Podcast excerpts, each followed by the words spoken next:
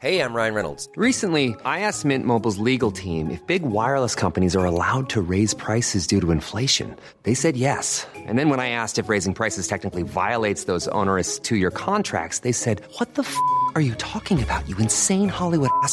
So to recap, we're cutting the price of Mint Unlimited from $30 a month to just $15 a month. Give it a try at mintmobile.com slash switch. $45 up front for three months plus taxes and fees. Promo rate for new customers for limited time. Unlimited more than 40 gigabytes per month. Slows. Full terms at mintmobile.com.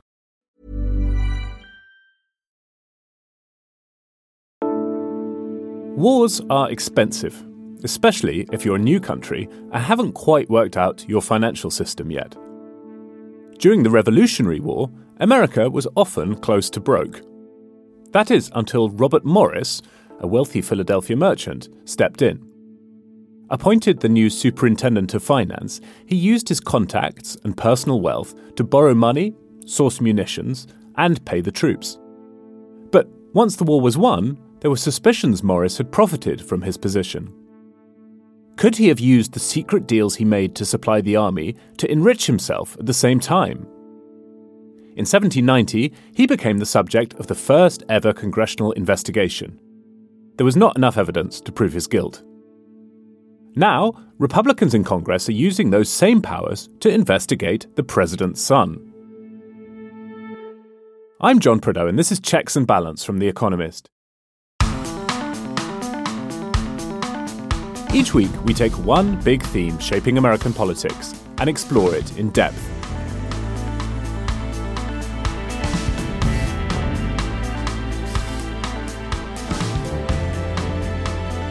Today, will the Hunter Biden saga spell trouble for Joe Biden?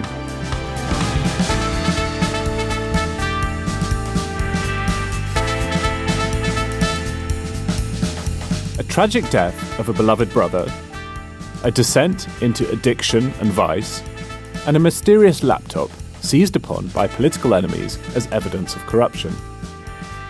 House Republicans hope that by delving into Hunter Biden's murkier business dealings, they'll find a trail of wrongdoing leading back to the president. Is this just the usual partisan mudslinging? Or is there more to Hunter's laptop than that?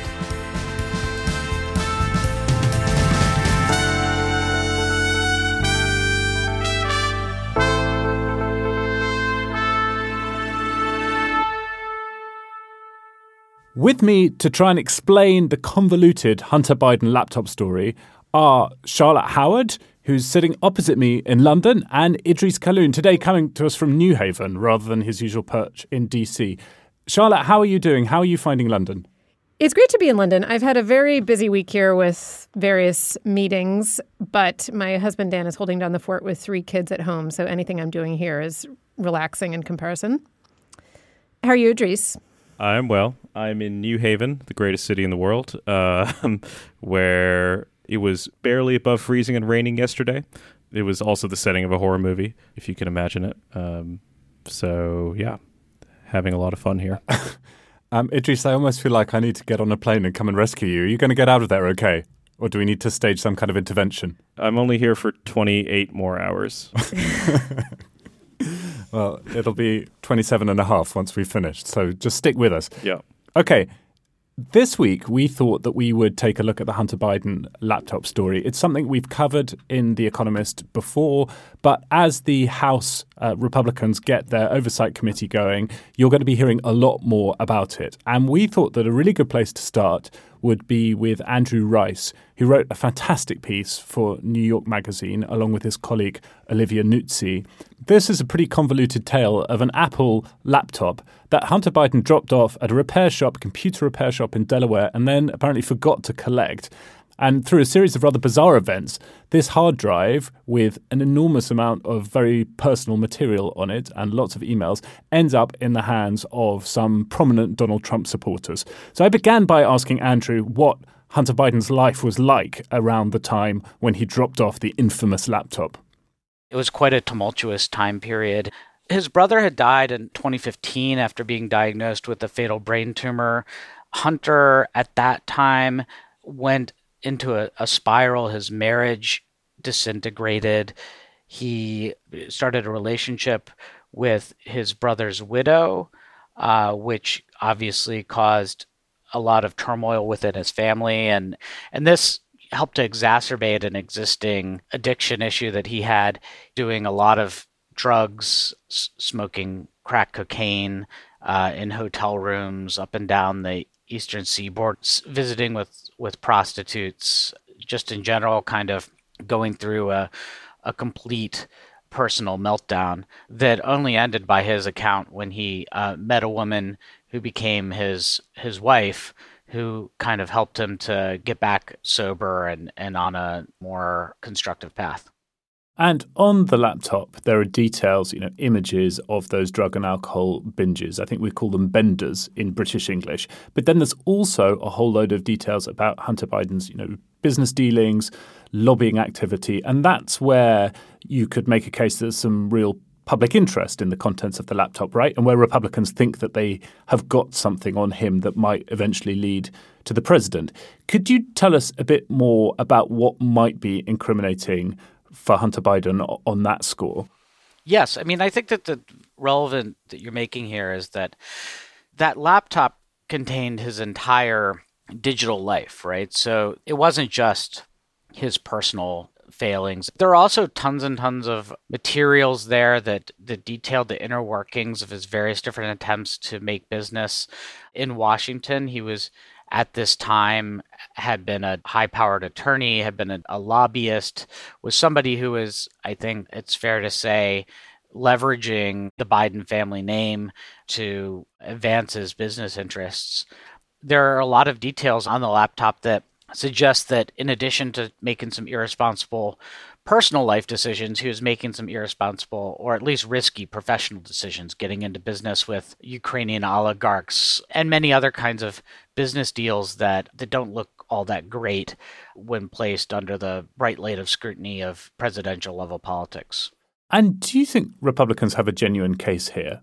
I mean, clearly there's a degree of political opportunism, right? If Joe Biden were your political opponent, you'd suggest that there was something inappropriate here, even if there maybe wasn't. But do you think there's actual substance to the, the charges that are being leveled at, at the Biden family? As always with these sorts of questions, you have to divide the sort of reasonable questions that have been raised, not just by Republicans, but but by journalistic institutions like the New York Times about, you know, what was Hunter Biden doing with his business in places like Ukraine and China, and the question of whether there are actual crimes that are described or, or, or implicated by the material on the laptop. You know, as is often the case with these situations, I mean, sometimes what's most scandalous about the situation is what's legal.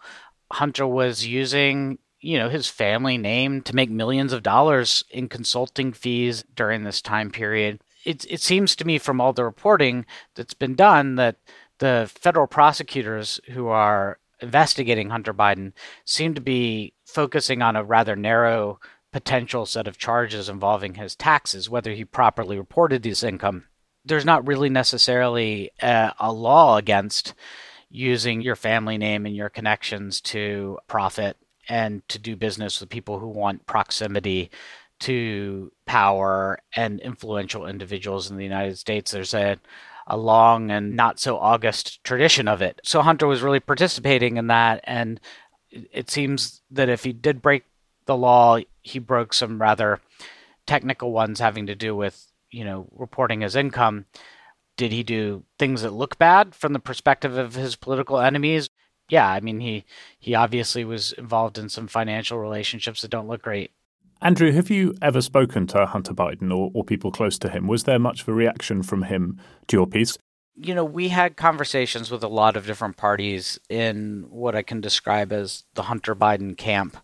There are a number of people in the story quoted on an anonymous basis that uh, describe his state of mind and his position vis-a-vis these investigations.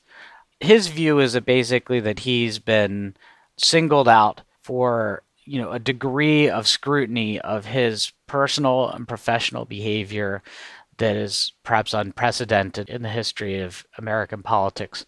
The fact that the laptop is out there and the fact that all of his data has been exposed to the world exposed him to a level of scrutiny that is perhaps unprecedented in the history of American politics.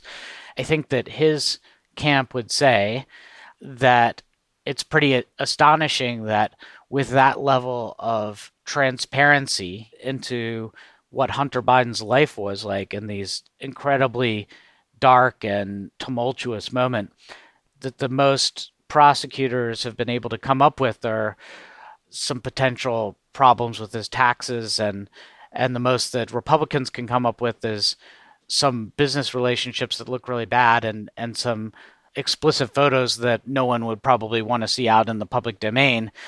Well, that that says something to, to Hunter Biden's camp. I mean, what that says is that that all of this is much ado about nothing and, and it's political gamesmanship.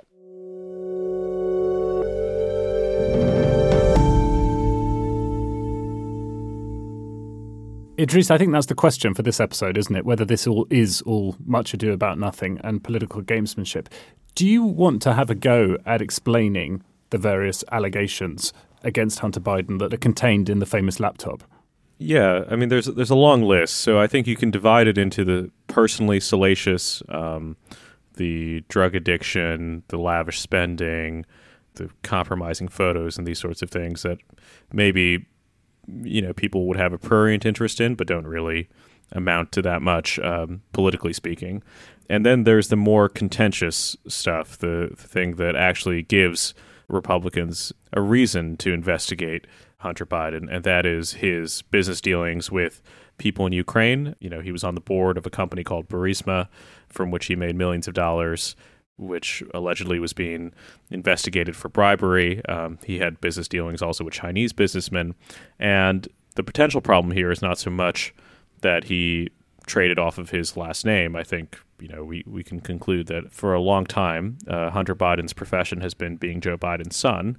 But the re- question Republicans want to answer is whether or not President Biden, or perhaps when Vice President Biden, uh, materially altered foreign policy to benefit his son. If you talk to Republicans on the Hill, they will sometimes, you know, they, they've poured through uh, the emails on his laptop and, and they cite a reference, a cryptic reference in one of those emails to the big guy who gets half. And there's a theory that they have that the big guy is Joe Biden and there's some sort of uh, arrangement going on here. That's a thin basis to, to launch investigations, but that at least gives them some point of entry as opposed to just plumbing the depths of Hunter Biden's misdeeds and misdoings, I think, which if they spent a lot of time on would certainly embarrass him, but would feel not terribly relevant.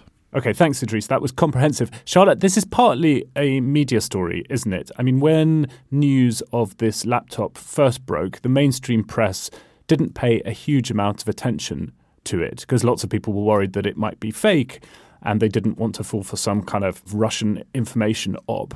Um, since then, it's turned out that it's not, in fact, fake, although the contents of it are a bit hard to verify because it's been copied and recopied, etc. And also, since then, the mainstream press has done quite a lot of reporting on this. But because some of the big social media companies and big news organizations in America initially kind of ignored the story or prevented it from being widely shared, on the right, the story is that this is the usual cover up, you know, the liberal media covering up for Joe Biden and the, and the Democrats. Yes, that is how it unfolded. I think that there are many ways in which the right unfairly criticizes the mainstream press and that the vast majority of those critiques are frivolous. This is one where there is some merit to it. I mean, it just is the case that there was this enormous story that people didn't pay that much attention to it, uh, that media outlets made the decision not to give it that much credence. And I do think that that was a mistake and undermines their broader credibility within voters who are inclined to be skeptical of mainstream media generally. I don't think it's a death blow to their credibility, though. I mean, I, I, don't think that it justifies all the other claims that Republicans make about distorted coverage of American politics. So I, I, I definitely don't think that that's the case. I'm more interested, though, in how the story resonates with voters or not. I mean, we've always talked about how this is a, a subject that half the country really cares about and other people don't pay that much attention to. I mean, it's complicated, it's depressing it's unseemly. It's the kind of scandal that if you like watching Breaking Bad, this is the one for you. And I think that for many Democrats, they just haven't wanted to really engage with it as a news story. And that is increasingly difficult. It's something that is worthy of attention. I do also think that, in hindsight, obviously, this looks like a mistake from the media's part. But if you imagine, you know, the provenance of the story was a few weeks before the election. Uh, this had come to Rudy Giuliani, and Rudy Giuliani said, "Hey, I have a laptop to, to show you."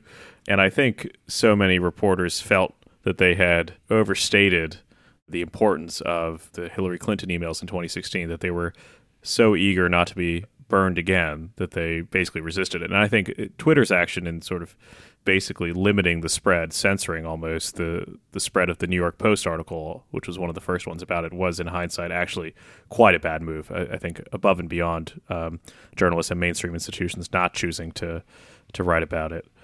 A lot of this reminds me of the plot of a film noir movie, um, where like in The Big Sleep, the center of it is this sort of compromat that drives all the action and a bunch of things ensue, but ultimately you know the content doesn't actually matter. You know the sort of prurient details of it are certainly damaging, but it's it's all of the fuss that it creates that is really the plot of the movie. And I I, I kind of feel like we have a similar situation here. You know, I think that the links between Hunter's actions and Biden's decisions as president, which are really the only thing that a congressional committee ought to be concerning itself with, you know, th- those contentions are the slipperiest and most tenuous. And yet, you know, we're still going to go through the motions. You know, every Republican on the Hill, because they're not going to be able to pass legislation, is going to be chomping at the bit to get on this investigative committee. And I think it's just going to be uh, a, a, a lot of sound and fury and not much to show for it.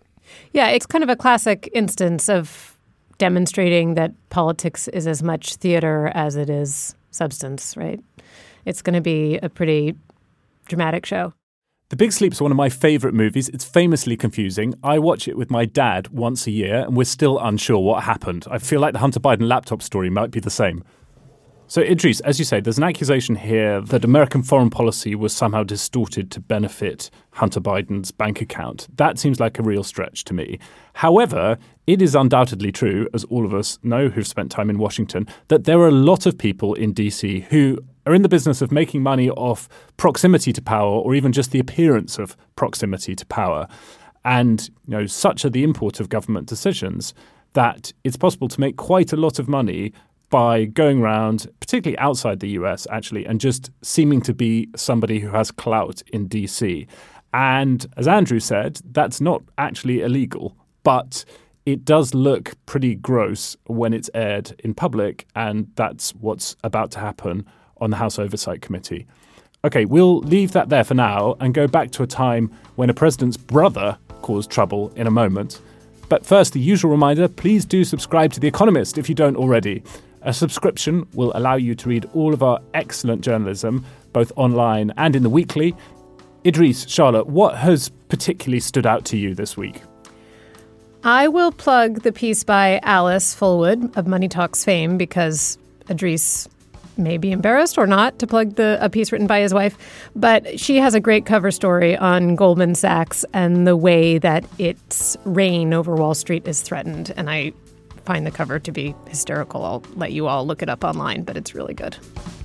Charlie McCann wrote a really great profile for 1843, our sister magazine, of two Russian asylum seekers who crossed the Bering Strait and made it to Alaska in order to avoid the draft. Um, it's really, really uh, movingly written.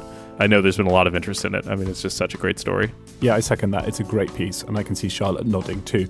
Economist.com slash USPod is the link to subscribe. You'll find that in the notes for this episode.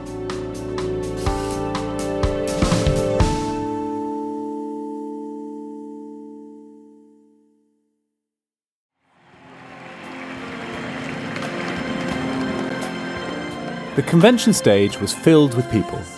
The Clinton family, Bill, Hillary, and Chelsea, were front and centre to celebrate Bill's nomination as the Democratic candidate for president in 1992. But it was another Clinton who took to the mic. Please welcome Roger Clinton. Roger Clinton was Bill's musically inclined younger half brother.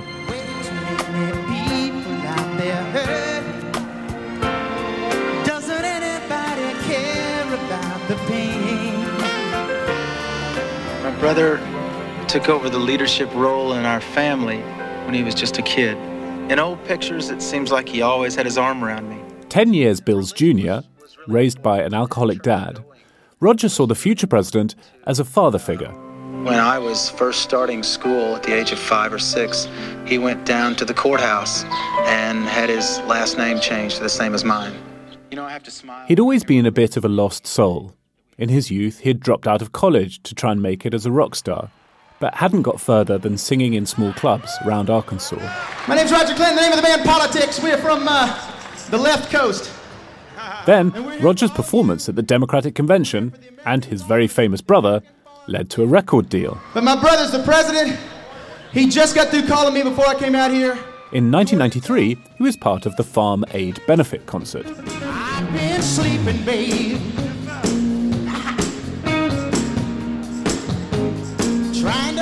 Back the hands of time. Hips gyrating, hair in a shaggy mullet, performing mediocre rhythm and blues.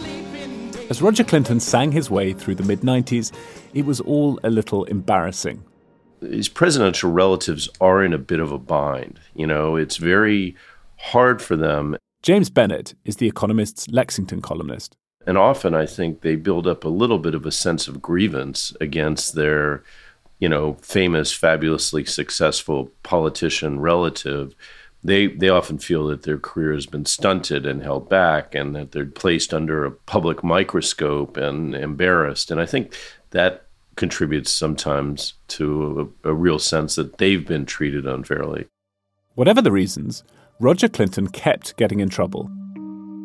It wasn't just his dad dancing that led the Secret Service to give him the code name Headache. In 1985, he'd gone to jail for dealing cocaine. That's some breaking news here. Redondo Beach, California now, just into us. Apparently last night, Roger Clinton, the brother of There were a few DUIs, driving under the influence around 8 o'clock. including one in 2016 while Hillary Clinton was running for president. Apparently he's still in custody, according to this report. Bond set at $15,000. Will be in court today as he is yet to... Uh, and there were other attempts to cash in on the family name. He allegedly tried to secure the release from jail of a mob boss in return for a gold watch, although this was never proved. But the greatest transgression in the Roger Clinton saga was not his own. Bill Clinton issued on his way out the door a number of really questionable pardons. One of them was for Roger's 1985 cocaine conviction. James Bennett again. That was a politically damaging thing for Bill Clinton to do. I would imagine he felt it was a personally necessary thing to do and something he was doing to try to help his little brother. And who knows to what degree Bill Clinton felt somehow a little bit responsible, not necessarily for the trouble he got in, but Roger's difficulty making his way in the world. We can only really guess at that. But it's reasonable to say that he used the power of the presidency directly to benefit a member of his own family, and that is a pretty, you know, unappealing act. It's natural for someone to want to help a loved one. But the powers and privileges of the president shouldn't be abused, however much trouble a brother or a son gets themselves into.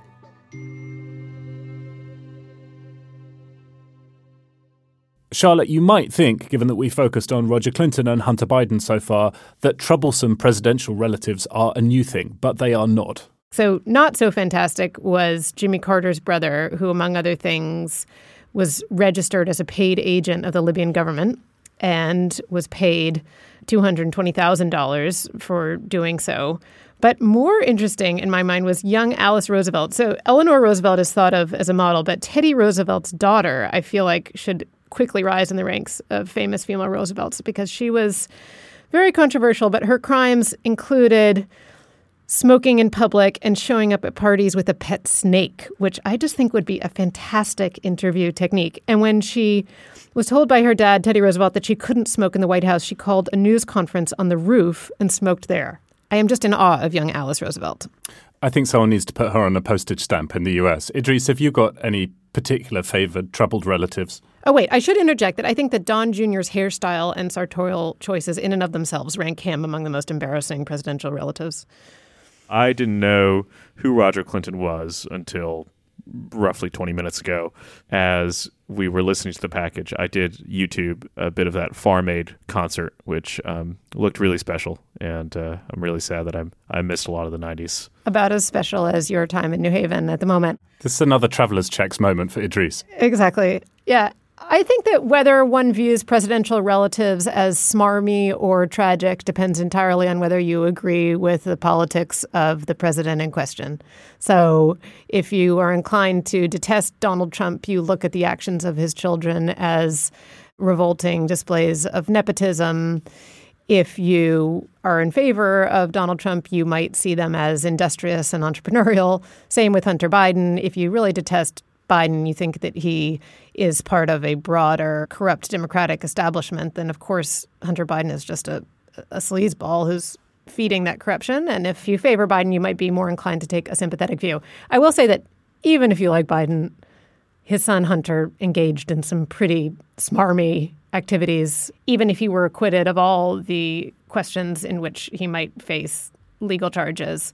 It's hard to view him too charitably. Nevertheless, I do think the assessment is in the politics of the beholder to completely bungle and warp a phrase.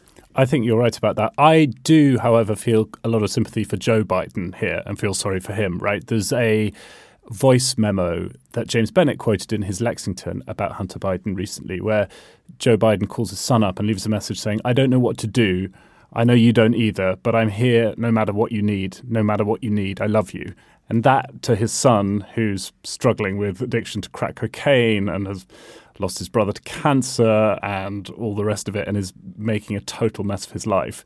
I, anyway, found moving. And James's hunch is that voters, he wrote, have private heartaches of their own and they seem to feel presidents are entitled to them too. So I guess we're about to get a test of that thesis. We'll be back in a moment to hear from one of the Republicans who's investigating Hunter Biden.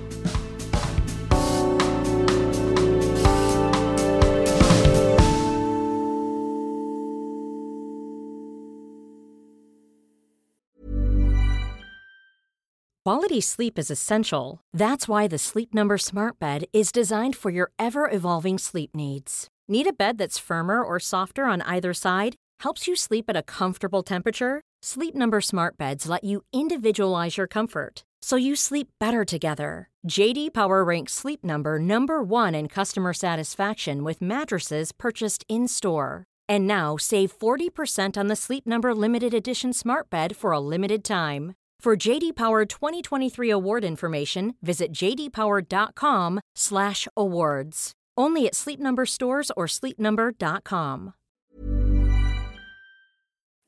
Anna Paulina Luna is a freshman representative from Florida, and she's been appointed to sit on the Oversight and Reform Committee, which will lead investigations into Hunter Biden, the wider Biden family, and some other Republican bête noirs. We spoke on Wednesday, and I wanted to know what she thinks Hunter Biden has done that warrants investigation. So we will be conducting that investigation. And I think it's important to note that Hunter Biden and some of the content on that laptop um, it's very widely speculated that he's obviously working with the Chinese government. When you have a family that has been given access to some of the biggest secrets that our nation has, also to very powerful positions, you have to ensure to not just the American people, but the fact that we have uh, maintain an edge with uh, the United States in competing with China for basically a world superpower, that that position's not compromised in any way, shape, or form. And what we're finding is, especially with some of these classified documents that were actually being kept at Joe Biden's home, is that Hunter Biden was actually there as apparently a resident of that home while these documents that had national security information on them um, that he potentially was able to and had access to these documents. And so I think if the Biden administration, if the Biden family has nothing to hide, then they should be cooperating with this investigation. But the fact that they're not, the fact that they worked with third parties like Twitter to censor this information about this laptop before an election should tell you something. Regardless of party affiliation, you have to have faith in your elected officials that they're not compromised. And that's really what we're hoping to do. This is not partisan, but to be quite honest with you, I had a very colorful upbringing. I had family members that struggled with substance abuse. My own father was addicted to methamphetamine. I mean, he was in and out of jail. And I can tell you that my family, if they did some of the stuff that Hunter Biden did, would be in jail right now. And the fact that he's not shows a double standard. And that this, I would have lost my security clearance if I had those classified documents in my possession as a member of the military. So, why is there a double standard that exists in this country? It shouldn't be happening. We hope to get to the bottom of it. That's a really interesting way to look at it because I, maybe I'm too soft, but when I read about Hunter Biden and his brother dying of cancer and the struggles with drug addiction and alcohol addiction and, and frankly the kind of mess he made of his life. One of the things I feel is you know, a degree of pity or, or, or sympathy. Is there part of you that feels that? I mean, does that go alongside this desire to investigate? Because of how I grew up and because of what I was exposed to, I understand what people will go through. However, at a certain point, you have to hold those same people accountable if you know that they're indeed jeopardizing and potentially jeopardizing the entire country. I find it very alarming that there are so many ties with the CCP and this family. And as someone who fully understands the human rights abuses that China's engaged in on a regular basis, I fully understand what they are doing to our environment. I fully understand that by 2027, they will be militarily dwarfing us. And by 2030, they hope to become a world superpower. I think that it's wrong that American companies are helping to engineer the social credit system and monitoring system that they have in China. And I think that even people in the UK will understand that if it comes to having two forms of lifestyle, would you rather be in the CCP or the United States, I think you choose the United States any day of the week, right? You mentioned the documents that Joe Biden seems to have filed away in various places. The, obviously, Donald Trump had some difficulties with classified documents. There's a story about Mike Pence at the moment. Do you think that there's a kind of systemic problem here that may have to do with either too many documents being classified or just not having a good process in place? Or do you think this is a question more of you know, going after individual politicians. Because I, I've, I mean, my bias on that one is that because this seems to be a problem that afflicts a lot of people, there's a kind of systemic thing here. I think it's multifaceted. So you have two separate, or I guess now three separate instances uh, Mike Pence and Trump, for example, Trump was fully cooperating and working with the National Archives. Also, too, the main differences between Trump and Pence and then what happened with Biden is that Trump was a president. Biden, at the time of holding these documents, was not a president. Also, to the argument from Trump was that some of these documents were declassified before he left office. And so these are two very separate document classifications. Also, to Biden had intelligence documents, which are a huge no no. Trump's were different. So when you look at really how the DOJ and the FBI handled both of these situations, you had a raid on Mar-a-Lago where then the DOJ leaked information with photos from some of that raid of which Trump's personal documents were also taken that had nothing to do with the investigation, for example, his passports. And then you had Biden who had these documents years in advance. There was no raid. I mean, it's apples and oranges. And so I think that, you know, in, uh, hearing Chairman Comer earlier today talking about it, I mean, we just want to get to the bottom of it. We want to understand fully what happened. Obviously, I do think that we need to work on which documents should be classified and which ones shouldn't, because I do feel like there's a certain overclassification. However, what I'm mainly concerned uh, with is has our intelligence operations been jeopardized? Was there the sale and that's exactly why the hunter biden laptop is so key in this of a official position to a foreign entity to benefit that family right? Are you selling the official position in office which is a huge ethics violation? And then also too at the end of the day why is there this double standard that exists within the justice system? The american people don't have faith in that process and that's wrong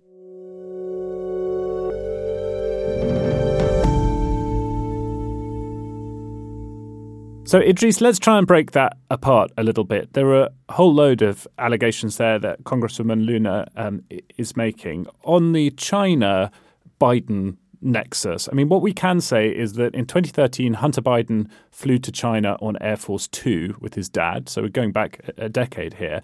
And very shortly afterwards, got involved with a Chinese private equity firm. And so you can join the dots and say, this looks like a version of influence peddling, right? But it's a long way from that to the Biden family somehow being complicit in the construction of a surveillance state in, in China. Congresswoman Luna also had a lot to say about documents and classified documents and the idea that there's a double standard being applied here and that Donald Trump was treated differently to Joe Biden. Well, I think he was treated differently because he had lawyers give signed statements to the Department of Justice saying that all classified documents had been removed when they had not. As far as I know, President Biden and uh, Vice President Pence have been genuinely cooperative with the Department of Justice, the FBI, with uh, you know the National Archives. I think that there is tremendous hesitancy before you know anyone w- sends uh, a team of agents to the residence of a former vice president or president, and you know these things would rather be dealt with in a more discreet manner. So I, I, I don't think that you know the Department of Justice was really after Trump in the way that that she seems to think. I also, I mean, I, I think it's it's a nakedly partisan enterprise. I, I, don't think we should have very many illusions about that. If it's just investigations into influence peddling, you know, you could imagine the committee also looking at you know President Trump's children who were. Uh, unlike Hunter Biden, actually in the White House and had, you know, business dealings going on with people that uh, America was conducting sensitive foreign policy negotiations with. Of course, we're not going to have any examination of that in the next few years, you know, and we all know the reason for that. The other thing she said is that the Biden family worked with third parties to try to censor the laptop story. We don't know that that's true, but listening to her, I was really struck by the way that a talented young politician who speaks with conviction can make a case and whether everything that politician says are, is fact bound or not. In many instances, just doesn't matter because of the context in which the politician is delivering the statement. So you can imagine a stump speech in which a lot of things that she says are true. You know, I do think there it's fair to point out, and I think it resonates with a normal person that it feels like there's a double standard at play here to some extent. And then there are things that aren't true and suggestions that infer complicity by President Biden where none exists. So it was very interesting to me to hear both the substance of her interview and the style in which she gave it and be reminded of the way in which storytelling can be used to create two very different narratives within different parts of the country. She's a really interesting politician. Before talking about the investigations on the Oversight Committee, I was asking her about how she got into politics and why she got into politics.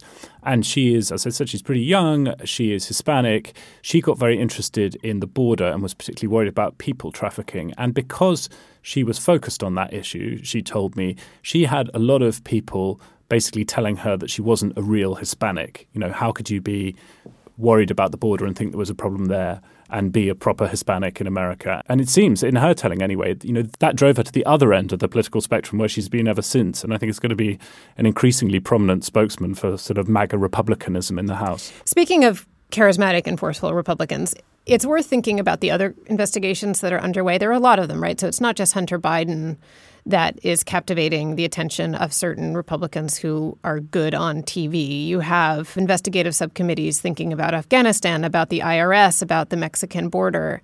And the people that the Republican Party has appointed to these committees include real stars who are uh, dramatists. They know how to make good TV. So you have Marjorie Taylor Greene of Georgia, Lauren Boebert of Colorado, Scott Perry of Pennsylvania. These are all election deniers and they are going to have the attention of many news cameras as they continue to probe questions that they say are of grave concern to their constituents. You know, at the same time that the theater is going on, there are, you know, real investigations going on into Hunter Biden over the large amount of taxes that he owed for a while um, that he's paid off now, and also an investigation into a statement he made on a gun purchase where he said that he had not had any addiction issues. Um, while the committees investigate and generate a lot of publicity about Hunter Biden, you know, the very real quiet work of investigators will be going on, and it may result in more serious issue for Hunter Biden than than even the committees themselves. So, one closing question, maybe to both of you guys: Do we know enough yet to know whether this is likely to implicate Joe Biden in any way. I think from everything I've heard so far, I'm not convinced. What about you? Yeah, I'm not either. I think, you know, there are kind of a few questions about the relevance of of this. Is there's a media frenzy and whether it's damaging politically. There's the congressional investigations and whether that affects the basic business of government. Then there's the actual legal question with Hunter Biden and whether he is convicted of anything. And then lastly, the, the effect on Joe Biden. I think the last is probably the weakest. It doesn't seem like there's going to be much there there, but Idrees, what do you think? even if there is something that we don't know yet, I think it's very hard to imagine this ending in a successful impeachment attempt. You know, the Senate is still democratically controlled, and this isn't going to end in, in Joe Biden sort of leaving office because of, of the scandal. I, I can say with some confidence. Um, there might be some politically damaging things that we find along the course of it, but I don't see it ending, um, you know, in, in catastrophic fashion. And we should say that when previously asked about the Department of Justice's investigation, a lawyer for Hunter Biden said, quote, As is proper and legally required, we believe the prosecutors in this case are diligently and thoroughly weighing not just evidence provided by agents, but also all the other witnesses in this case, including witnesses for the defense. And when Hunter Biden himself was asked about the DOJ investigation in 2020, he said, quote, he was confident that a professional and objective view of these matters will demonstrate that I handled my affairs legally and appropriately. The White House was also asked about the Republicans' investigation into Hunter Biden, and a spokesperson for the White House counsel's office said that Republicans are, quote, wasting time and resources on political revenge. Talking of wasting time and resources, I have a quiz for you guys before you go.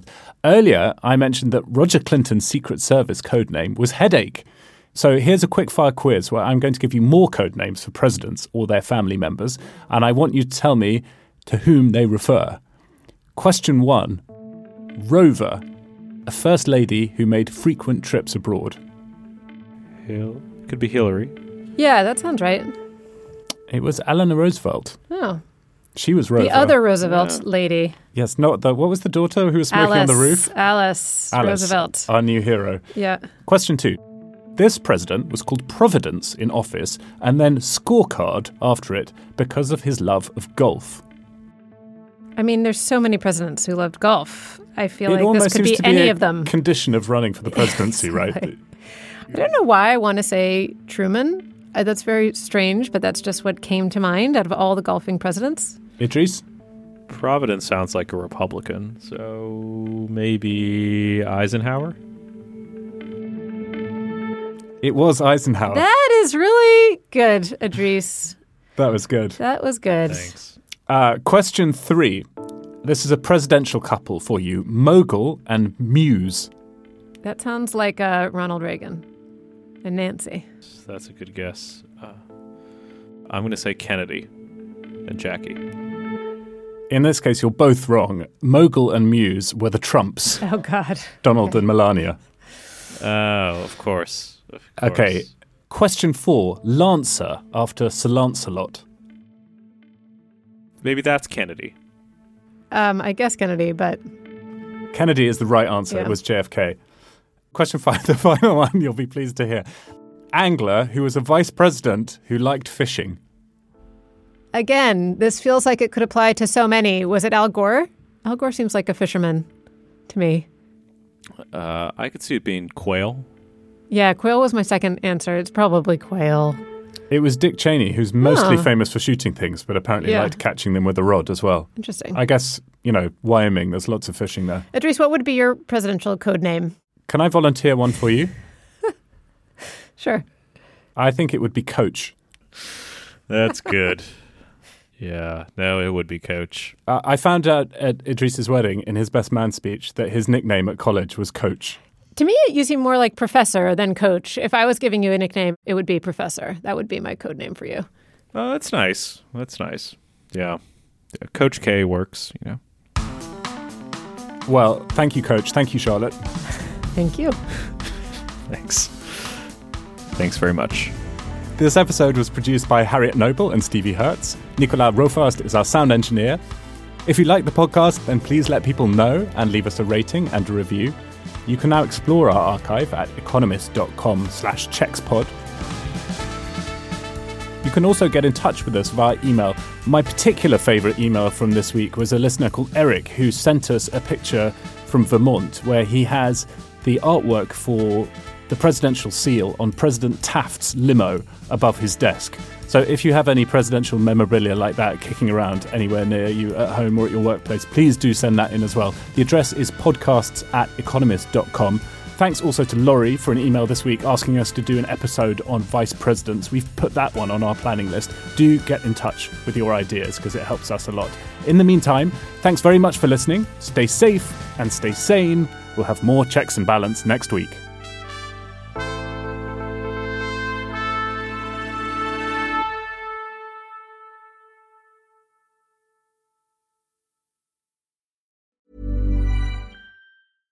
Cool fact a crocodile can't stick out its tongue. Also, you can get health insurance for a month or just under a year in some states. United Healthcare short term insurance plans, underwritten by Golden Rule Insurance Company, offer flexible, budget friendly coverage for you. Learn more at uh1.com.